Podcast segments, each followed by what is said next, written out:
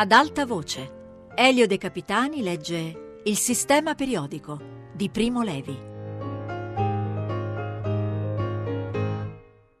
Oro.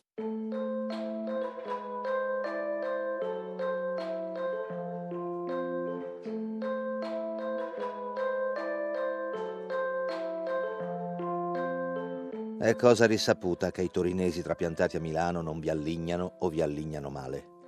Nell'autunno 1942 eravamo a Milano sette amici di Torino, ragazzi e ragazze, approdati per motivi diversi nella grossa città che la guerra rendeva inospitale. I nostri genitori, chi ancora li aveva, erano sfollati in campagna per sottrarsi ai bombardamenti e noi facevamo vita ampiamente comune. Euge era architetto, voleva rifare Milano e diceva che il miglior urbanista era stato Federico Barbarossa. Silvio era dottore in legge, ma scriveva un trattato di filosofia su minuscoli foglietti di carta velina ed era impiegato in un'impresa di trasporti e spedizioni. Ettore era ingegnere alla Olivetti. Lina faceva l'amore con Euge e si occupava vagamente di gallerie d'arte. Wanda era chimica come me, ma non trovava lavoro ed era permanentemente irritata di questo fatto perché era femminista. Ada era mia cugina e lavorava alle edizioni Corbaccio. Silvio la chiamava bidottore perché aveva due lauree ed Euge la chiamava cugimo, che voleva dire cugina di primo, del che Ada si risentiva un poco. Io, dopo il matrimonio di Giulia, ero rimasto solo con i miei conigli. Mi sentivo vedovo ed orfano e fantasticavo di scrivere la saga di un atomo di carbonio per far capire ai popoli la poesia solenne, nota solo ai chimici, della fotosintesi clorofilliana. E infatti l'ho poi scritta, ma molti anni più tardi, ed è la storia con cui questo libro si conclude. Se non sbaglio, tutti scrivevamo poesie, salvo Ettore, che diceva che per un ingegnere non era dignitoso.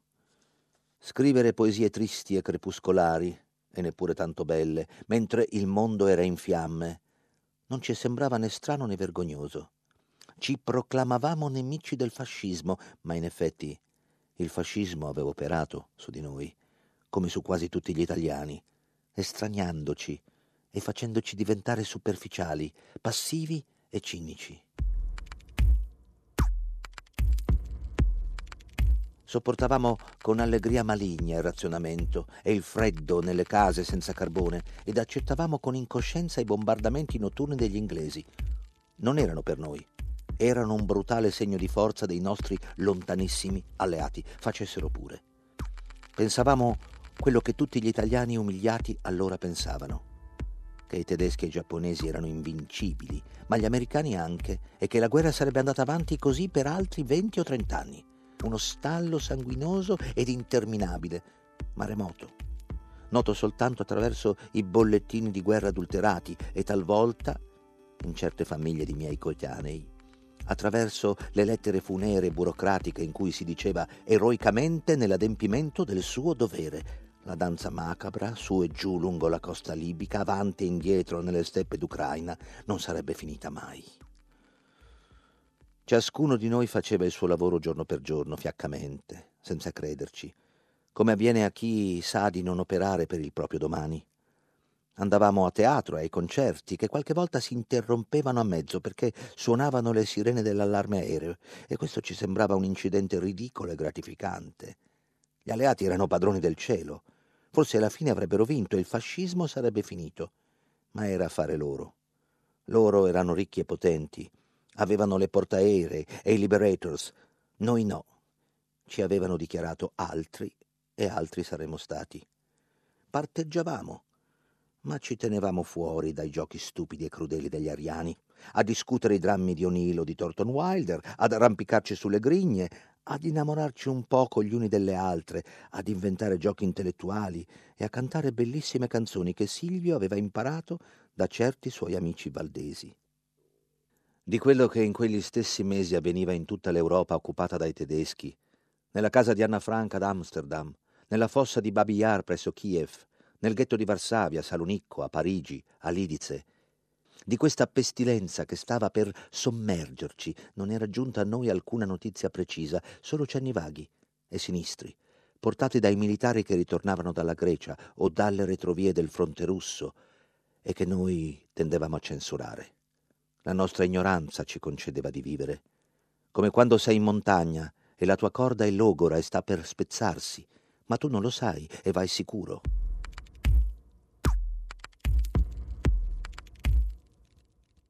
Ma venne in novembre lo sbarco degli alleati in Nord Africa. Venne in dicembre la resistenza e poi la vittoria russa a Stalingrado e capimmo che la guerra si era fatta vicina e la storia aveva ripreso il suo cammino. Nel giro di poche settimane ognuno di noi maturò, più che in tutti i vent'anni precedenti.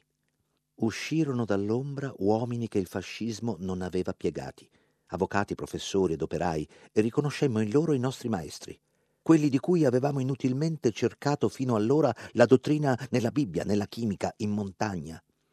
Il fascismo li aveva ridotti al silenzio per vent'anni e ci spiegarono che il fascismo non era soltanto un malgoverno buffonesco e improvvido, ma il negatore della giustizia, non aveva soltanto trascinato l'Italia in una guerra ingiusta ed infausta, ma era sorto e si era consolidato come custode di una legalità e di un ordine detestabili, fondati sulla costruzione di chi lavora, sul profitto incontrollato di chi sfrutta il lavoro altrui, sul silenzio imposto a chi pensa e non vuole essere servo, sulla menzogna sistematica e calcolata. Ci dissero che la nostra insofferenza beffarda non bastava, doveva volgersi in collera e la collera essere incanalata in una rivolta organica e tempestiva. Ma non ci insegnarono come si fabbrica una bomba, né come si spara un fucile.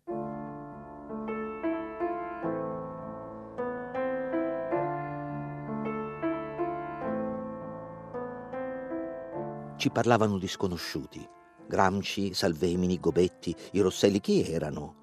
Esisteva dunque una seconda storia, una storia parallela a quella che il liceo ci aveva somministrata dall'alto. In quei pochi mesi convulsi cercammo invano di ricostruirle, di ripopolare il vuoto storico dell'ultimo ventennio, ma quei nuovi personaggi rimanevano eroi, come Garibaldi e Nazario Sauro, non avevano spessore né sostanza umana. Il tempo per consolidare la nostra preparazione non ci fu concesso. Vennero in marzo gli scioperi di Torino, ad indicare che la crisi era prossima Vennero col 25 luglio il collasso del fascismo dall'interno, le piazze gremite di folla affratellata, la gioia estemporanea e precaria di un paese a cui la libertà era stata donata da un intrigo di palazzo. E venne l'8 settembre. Il serpente verde grigio delle divisioni naziste per le vie di Milano e di Torino, il brutale risveglio. La commedia era finita. L'Italia era un paese occupato come la Polonia, come la Jugoslavia, come la Norvegia. In questo modo dopo la lunga ubriacatura di parole, certi della giustezza della nostra scelta, estremamente insicuri dei nostri mezzi, con in cuore assai più disperazione che speranza, e sullo sfondo di un paese disfatto e diviso, siamo scesi in campo per misurarci. Ci separammo per seguire il nostro destino, ognuno in una valle diversa.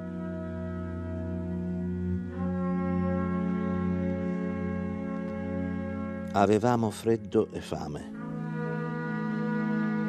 Eravamo i partigiani più disarmati del Piemonte e probabilmente anche i più sprovveduti. Ci credevamo al sicuro perché non ci eravamo ancora mossi dal nostro rifugio, sepolto da un metro di neve. Ma qualcuno ci tradì e all'alba del 13 dicembre 1943 ci svegliamo circondati dalla Repubblica. Loro erano 300 e noi undici, con un mitra senza colpi e qualche pistola. Otto riuscirono a fuggire e si dispersero per la montagna. Noi non riuscimmo. I militi catturarono noi tre, Aldo, Guido e me, ancora tutti insonnoliti. Mentre quelli entravano, io feci in tempo a nascondere nella cenere della stufa la rivoltella che tenevo sotto il guanciale e che del resto non ero sicuro di saper usare. Era minuscola, tutta intarsiata di madreperla, di quelle che adoperano nei film le signore disperate per suicidarsi. Aldo, che era medico, si alzò, accese stoicamente una sigaretta e disse Mi rincresce per i miei cromosomi. Ci picchiarono un poco, ci ammonirono di non fare atti inconsulti, ci promisero di interrogarci poi in un certo loro modo convincente e di fucilarci subito dopo. Si disposero in gran pompa intorno a noi e ci mettemmo in cammino verso il valico. Durante la marcia, che si protrasse per diverse ore, riuscii a fare due cose che mi stavano a cuore. Mangiai pezzo per pezzo la carta d'identità troppo falsa che avevo nel portafoglio la fotografia era particolarmente disgustosa e, fingendo di incespicare, infilai nella neve l'agenda piena di indirizzi che tenevo in tasca. I militi cantavano fiere canzoni di guerra, sparavano col mitra alle lepri, buttavano bombe nel torrente per uccidere le trote. Giù a valle ci aspettavano diversi autobus.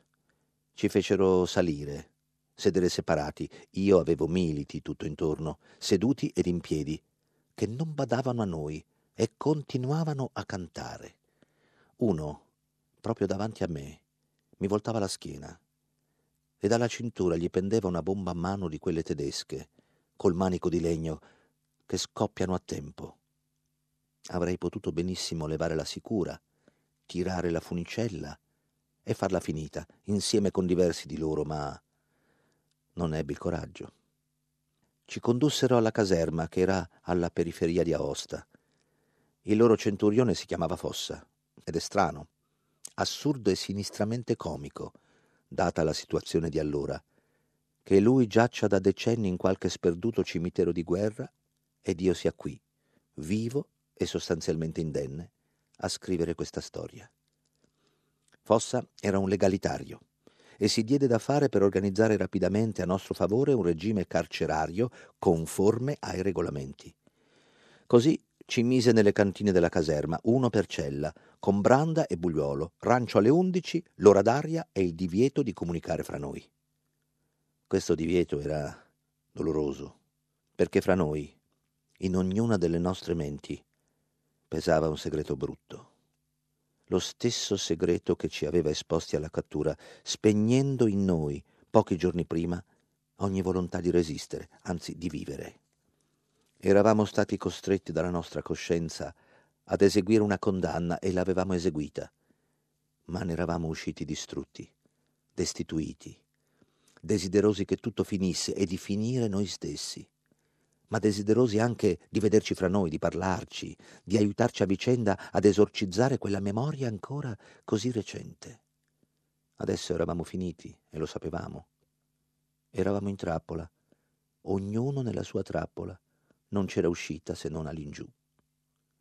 Non tardai a convincermene, esaminando la mia cella palmo a palmo, poiché i romanzi di cui anni prima mi ero nutrito erano pieni di meravigliose evasioni ma lì i muri erano spessi mezzo metro. La porta era massiccia e vigilata dal di fuori, la finestrella munita di sbarre.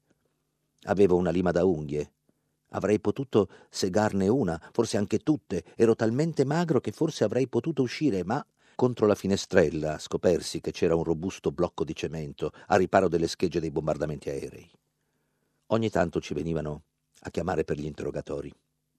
Quando ad interrogarci era Fossa, andava abbastanza bene.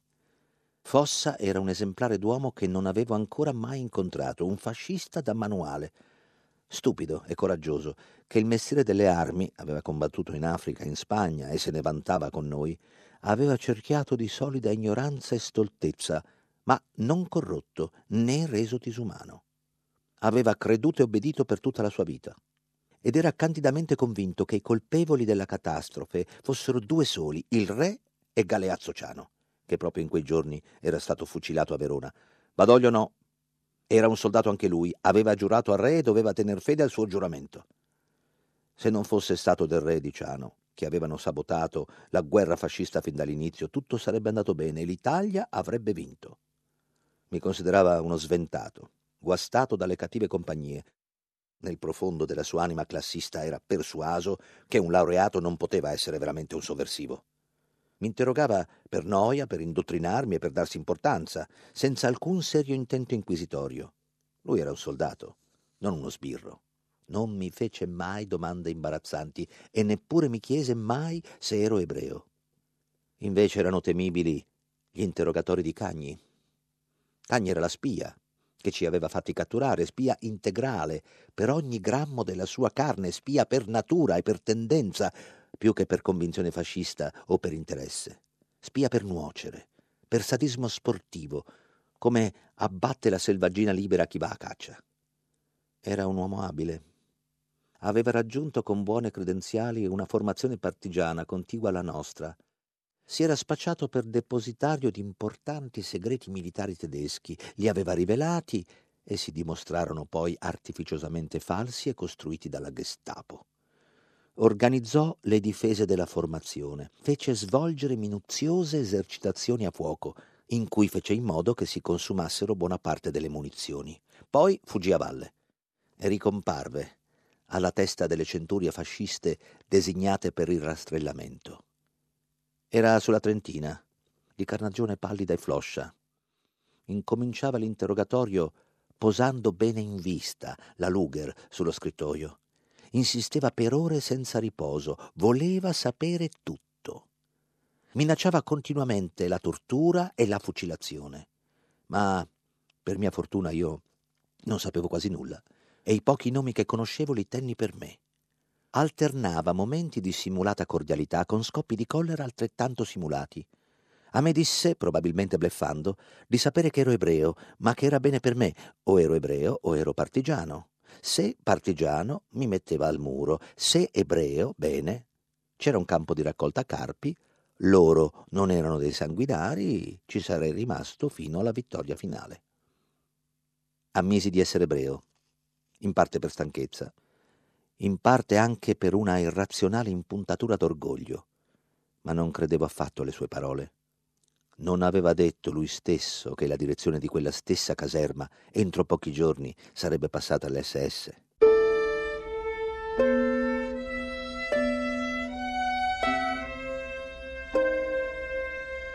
Nella mia cella c'era una sola lampadina fioca, che rimaneva accesa anche di notte.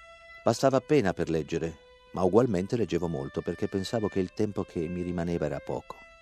Il quarto giorno, durante l'ora d'aria, mi misi in tasca di nascosto un grosso sasso perché volevo tentare di comunicare con Guido ed Aldo, che erano nelle due celle contigue. Ci riuscì, ma era estenuante.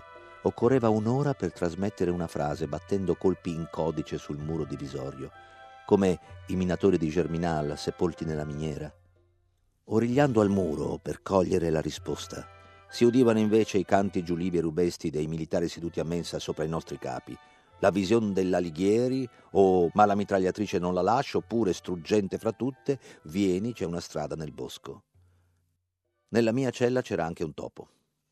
Mi teneva compagnia, ma di notte mi rosicchiava il pane. C'erano due brande, ne smontai una, ne ricavai un longherone, lungo e liscio, lo misi in verticale e di notte gli infilavo la pagnotta sulla punta, però un po' di briciole le lasciavo in terra per il topo. Mi sentivo più topo di lui. Pensavo alle strade nei boschi, alla neve fuori, alle montagne indifferenti, alle cento cose splendide che se fossi tornato libero avrei potuto fare, e la gola mi si chiudeva come per un nodo. Faceva molto freddo. Bussai alla porta finché venne il milite che fungeva da sbirro e lo pregai di mettermi a rapporto con Fossa. Lo sbirro era proprio quello che mi aveva picchiato al momento della cattura, ma quando aveva saputo che ero un dottore mi aveva chiesto scusa. L'Italia è uno strano paese. Non mi mise rapporto, ma ottenne per me e per gli altri una coperta e il permesso di riscaldarci per mezz'ora ogni sera, prima del silenzio, vicino alla caldaia del termosifone. Il nuovo regime ebbe inizio la sera stessa. Venne il milite a prelevarmi e non era solo. Con lui c'era un altro prigioniero di cui non conoscevo l'esistenza. Peccato. Se fosse stato Guido Aldo sarebbe stato molto meglio. Comunque era un essere umano con cui scambiare parola. Ci condusse nel locale caldaia, che era fosco di fuliggine, schiacciato dal soffitto basso, ingombrato quasi per intero dalla caldaia, ma caldo. Un sollievo. Il milite ci fece sedere su una panca e prese posto lui stesso su una sedia nel vano della porta, in modo da ostruirla. Teneva il mitra verticale fra le ginocchia, tuttavia pochi minuti dopo già sonnecchiava e si disinteressava di noi. Il prigioniero mi guardava con curiosità. Siete voi ribelli? mi chiese. Aveva forse 35 anni, era magro e un po' curvo, aveva i capelli crespi in disordine, la barba marrasata, un grosso naso a becco, la bocca senza labbra e gli occhi fuggitivi. Le sue mani erano sproporzionatamente grosse, nodose, come cotte dal sole e dal vento, e non le teneva mai ferme. Ora si grattava, ora le strofinava una sull'altra come se le lavasse, ora tamburellava sulla panca o su una coscia. Notai che gli tremavano leggermente. Il suo fiato odorava di vino e ne dedussi che era stato arrestato da poco. Aveva l'accento della valle, ma non sembrava un contadino. Gli risposi, tenendomi sul generico, ma non si scoraggiò. Tanto quello dorme, puoi parlare se vuoi. Io posso fare uscire notizie e poi forse esco fra poco. Non mi sembrava un tipo da fidarsene molto. Perché sei qui? gli chiesi. Contrabbando. Non ho voluto spartire con loro, ecco tutto. Finiremo col metterci d'accordo, ma intanto mi tengono dentro. È male col mio mestiere. È male per tutti i mestieri. Ma io ho un mestiere speciale. Faccio il contrabbando, ma solo d'inverno, quando la Dora gela. Insomma, faccio diversi lavori, ma nessuno sotto padrone. Noi siamo gente libera. Era così anche mio padre e mio nonno e tutti i bisnonni fino dal principio dei tempi, fino da quando sono venuti i romani. Non avevo capito l'accenno alla Dora gelata e gliene chiesi conto. Era forse un pescatore. Sai perché si chiama Dora? mi rispose. Perché è d'oro. Non tutta si capisce, ma porta oro e quando gela non si può più cavarlo. C'è oro nel fondo? Sì, nella sabbia, non dappertutto, ma in molti tratti. È l'acqua che lo trascina giù dalla montagna e lo accumula a capriccio. In un'ansa sì, in un'altra niente. La nostra ansa ce la passiamo di padre in figlio. È la più ricca di tutte, è ben nascosta, molto fuori mano, ma ugualmente è meglio andarci di notte, che non venga nessuno a curiosare. Per questo, quando gela forte, come per esempio l'anno scorso, non si può lavorare perché appena hai forato il ghiaccio se ne forma dell'altro e poi anche le mani non resistono. Se io fossi al tuo posto e tu al mio, parola d'onore, ti spiegherei anche dov'è il nostro posto. Mi sentii ferito da quella frase. Sapevo bene come stavano le mie cose, ma mi spiaceva sentirmelo dire da un estraneo. L'altro, che si era accorto della topica, cercò goffamente di rimediare. Volevo dire, insomma, che sono cose riservate, che non si dicono neppure agli amici. Io vivo di questo e non ho altro al mondo, ma non cambierei con un banchiere. Vedi, non è che d'oro ce ne sia tanto, ce n'è anzi molto poco. Si lava tutta una notte, si tira fuori uno o due grammi, ma non finisce mai. Ci torni quando vuoi, la notte dopo e dopo un mese, secondo che ne hai volontà, e l'oro è ricresciuto. E così da sempre per sempre, come torna l'erba nei prati. E così non c'è gente più libera di noi. Ecco perché mi sento venire matto a stare qui dentro. Poi devi capire che a lavare sabbia non sono capaci tutti e questo dà soddisfazione. A me, appunto, mi ha insegnato mio padre, solo a me, perché ero il più svelto, gli altri fratelli lavoravano alla fabbrica. E solo a me ha lasciato la scodella e, con l'enorme destra leggermente inflessa a coppa, accennò al movimento rotatorio professionale. Non tutti i giorni sono buoni. Va meglio quando c'è sereno ed è l'ultimo quarto. Non saprei dirti perché, ma è proprio così, casomai ti venisse in mente di provare. Apprezzai in silenzio l'augurio. Certo che avrei provato. Che cosa non avrei provato? In quei giorni in cui attendevo abbastanza coraggiosamente la morte, albergavo una lancinante voglia di tutto, di tutte le esperienze umane possibili, e imprecavo la mia vita precedente, che mi pareva di avere sfruttato poco e male, e mi sentivo il tempo scappare fra le dita, sfuggire dal corpo minuto per minuto, come un'emorragia non più arrestabile. Certo che avrei cercato l'oro, non per arricchire, ma per sperimentare un'arte nuova, per rivisitare la terra, l'aria e l'acqua, da cui mi separava una voragine ogni giorno più larga, per ritrovare il mio mestiere chimico nella sua forma essenziale e primordiale, la Scheidekunst, appunto, l'arte di separare il metallo dalla ganga. Non lo vendo mica tutto, continuava l'altro. Ci sono troppo affezionato. Ne tengo un po' da parte e lo fondo due volte all'anno e lo lavoro Mm, non sono un artista, ma mi piace averlo in mano, batterlo col martello, inciderlo, graffiarlo. Non mi interessa diventare ricco. Mi importa vivere libero. Non avere un collare come i cani, lavorare così, quando voglio, senza nessuno che mi venga a dire su avanti. Per questo soffro stare qui dentro. E poi, oltretutto, si perde giornata. Il milite diede un crollo nel sonno e il mitra che teneva fra le ginocchia cadde a terra con fracasso. Lo sconosciuto ed io ci scambiammo un rapido sguardo, ci comprendemmo al volo, ci alzammo di scatto dalla panca, ma non facemmo in tempo a muovere un passo, che già il milite aveva raccattato l'arma. Si ricompose, guardò l'ora, bestemmiò in veneto e ci disse ruvidamente che era tempo di rientrare in cella. Nel corridoio incontrammo Guido e Aldo, che, scortati da un altro sorvegliante, si avviavano a prendere il nostro posto nell'afa polverosa della caldaia. Mi salutarono con un cenno del capo. Nella cella mi riaccolse la solitudine, il fiato gelido e puro delle montagne che penetrava dalla finestrella e l'angoscia del domani. Tendendo l'orecchio, nel silenzio del coprifuoco si sentiva il mormorio della Dora, amica perduta e tutti gli amici erano perduti, e la giovinezza, e la gioia, e forse la vita. Scorreva vicina, ma indifferente, trascinando l'oro nel suo grembo di ghiaccio fuso. Mi sentivo attanagliato da un'invidia dolorosa per il mio ambiguo compagno, che presto sarebbe ritornato alla sua vita precaria, ma mostruosamente libera, nel suo inesauribile rigagnolo d'oro ad una fila di giorni senza fine.